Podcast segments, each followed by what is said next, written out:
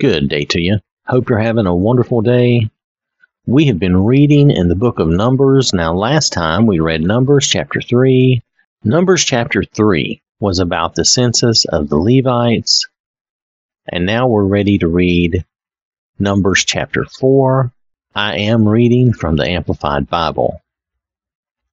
Then the Lord spoke to Moses and Aaron, saying, Take a census of the sons of Kohath from among the sons of Levi by their families, clans, by their fathers' households, from thirty years old and upward, even to fifty years old, all who enter the service to do the work in the tent of meeting, the tabernacle. This is the work and responsibility of the sons of Kohath in the tent of meeting, the tabernacle, the most holy things. When the camp prepares to move out, Aaron and his sons shall come into the sanctuary and take down the veil, the curtain, screening off the Holy of Holies, and cover the ark of the testimony with it. And they shall put on it a covering of porpoise skin, fine leather, and shall spread over that a cloth of pure blue, and shall insert the carrying poles of the ark over the table of the bread of the presence they shall spread a cloth of blue, and put on it the plates, the dishes for incense, the sacrificial bowls, the jars for the drink offering, and the continual bread of the presence shall be on it. They shall spread over them a cloth of scarlet, and cover that with a covering of porpoise skin, and they shall insert its carrying poles. Then they shall take a blue cloth and cover the lampstand for the light, along with its lamps, its wick cutters, its trays, and all the oil vessels by which it is supplied. And they shall put the lampstand and all its utensils in a covering of porpoise skin, and shall put it on the carrying bars. Over the golden incense altar they shall spread a blue cloth and cover it with a covering of porpoise skin, and shall insert its carrying poles and they shall take all the utensils of the service with which they minister in the sanctuary, and put them in a blue cloth, and cover them with a covering of porpoise skin, and put them on the carrying bars. Then they shall clean away the ashes from the altar of burnt offering, and spread a purple cloth over it. They shall also put on it all its utensils with which they minister in connection with it the pans, the meat forks, the shovels, the basins, and all the utensils of the altar, and they shall spread a covering of porpoise skin over it, and insert its carrying poles. When Aaron and his sons have finished covering the sanctuary and all its furniture, as the camp sets out, after all that is done, but not before, the sons of Kohath shall come to carry them using the poles so that they do not touch the holy things and die.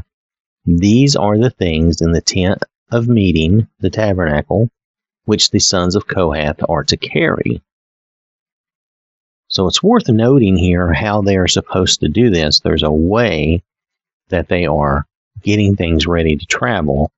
And the sons of Kohath are not to touch these things, they are only to touch the carrying poles and carry them. Now, this comes up later in the future, in future readings that we will do.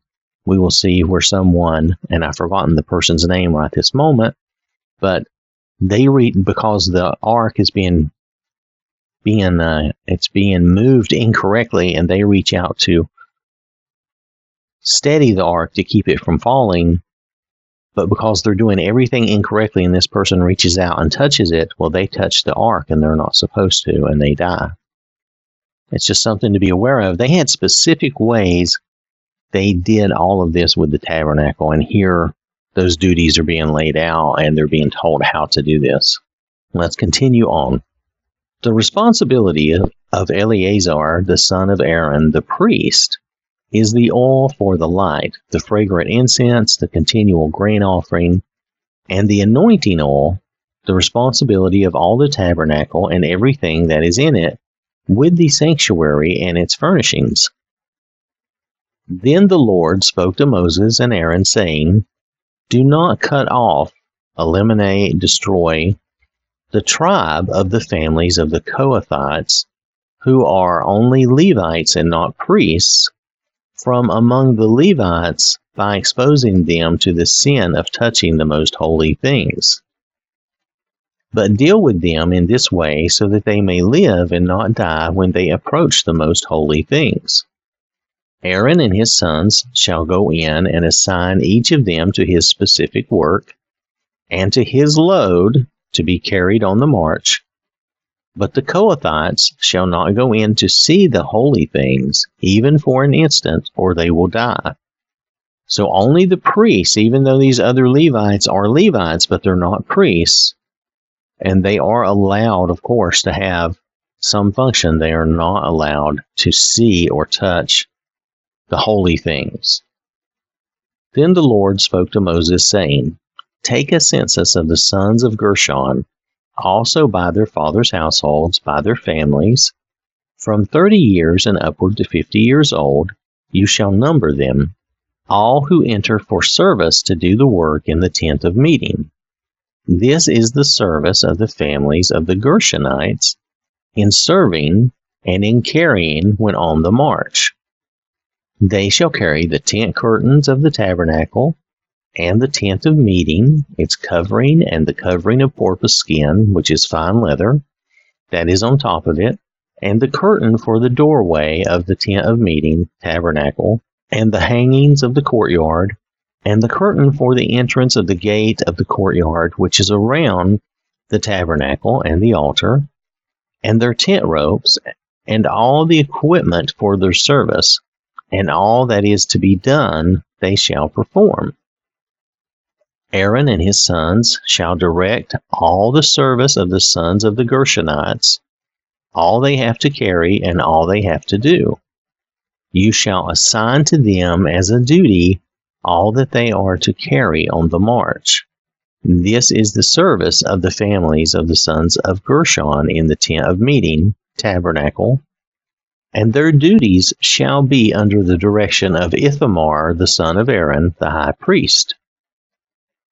One thing I failed to mention, and I want to remind you, is that where it says porpoise skin, most likely we believe that is some sort of otter or beaver skin, something like that. It's some aquatic animal skin, and that uh, word that they're using is just not something that we know what it really means now. And for some reason, they've decided to translate that as porpoise skin and not exactly sure why that is. Maybe it just means aquatic animal of some kind.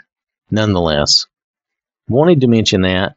And remember, this is all breaking down the tabernacle to move it. This is their mobile temple that they're using in their wanderings in the wilderness. And this is how they're going to break this down and carry it and move it from place to place each time. Let's continue on. As for the sons of Merari, you shall number them by their families, clans, by their fathers' households. From thirty years and upward to fifty years old, you shall number them, every one who enters the service to do the work of the tent of meeting, tabernacle. This is what they are assigned to carry on the march according to all their service in the tent of meeting. The boards for the framework of the tabernacle, and its bars, and its pillars, and its sockets or bases, and the pillars around the courtyard with their sockets or bases, and their pegs and their cords, tent ropes, with all their equipment and with all their accessories for service, and you shall assign each man by name the items he is to carry on the march.